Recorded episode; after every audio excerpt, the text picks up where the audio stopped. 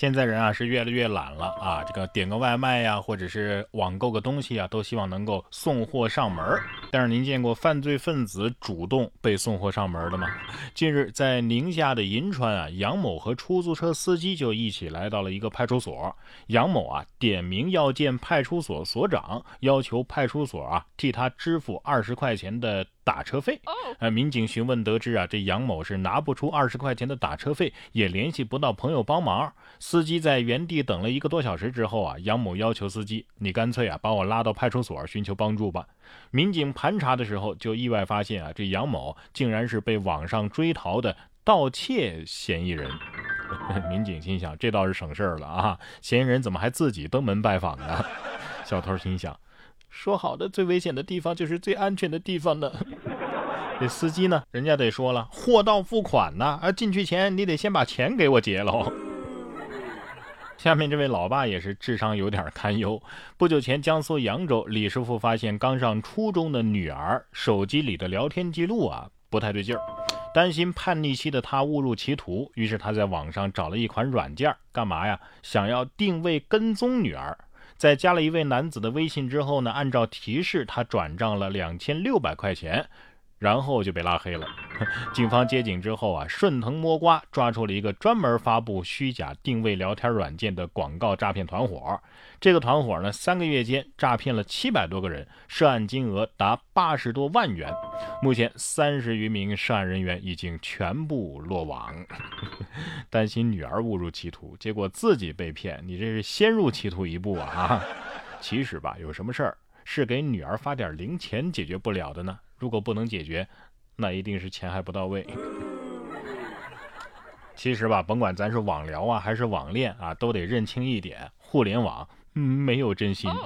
近日，在山西，有位小徐就在交友 app 上结识了一位男友，在聊天的过程当中，就发现这位男子是经常出入高端场所呀。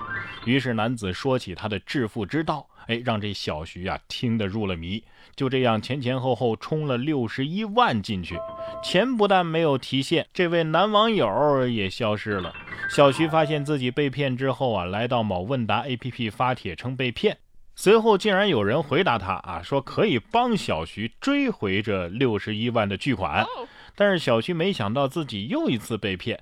总之啊，前前后后七十万都被骗走了。小徐这才报了警。本以为找到了救命稻草，谁能想到其实是压垮骆驼的最后一根稻草。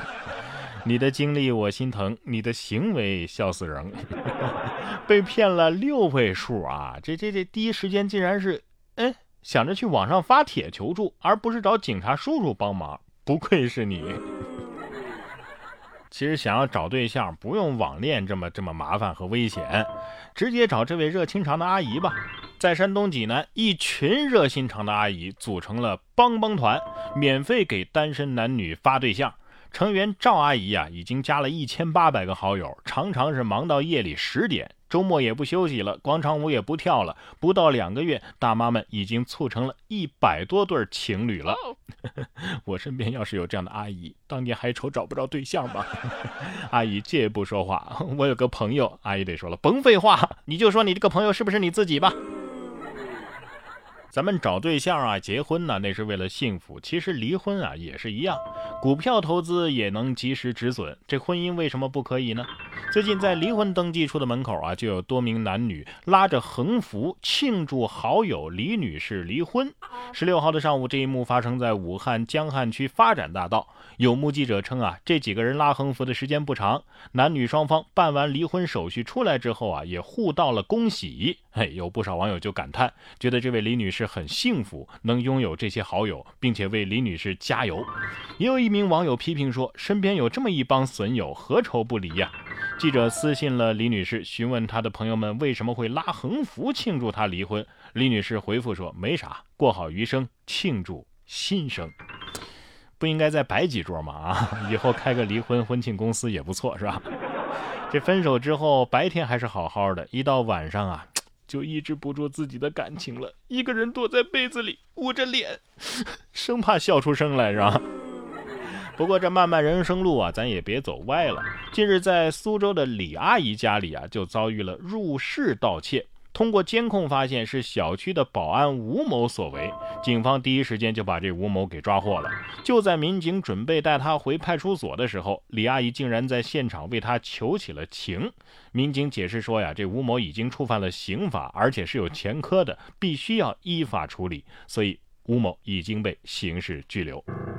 犯了错就该接受惩罚啊！不过希望这个年轻人能够想起为自己求情的这位阿姨，能够痛改前非呀。所以有时候身旁那些熟悉的人也不见得就值得你去信任。同样是翻墙入室，海宁有位吴女士啊，家里刚装修好，正在通风呢，监控就拍到有名男子翻窗进来开门，随后还进来两名女子，一位是他的女朋友，一位是装修公司的郝女士。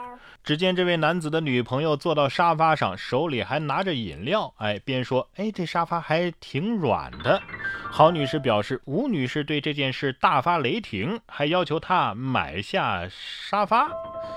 什么意思？现在都流行直接翻窗进别人家看装修了，坐在别人家沙发上还有吃有喝的，哎，还真不把自己当个外人了，是吧？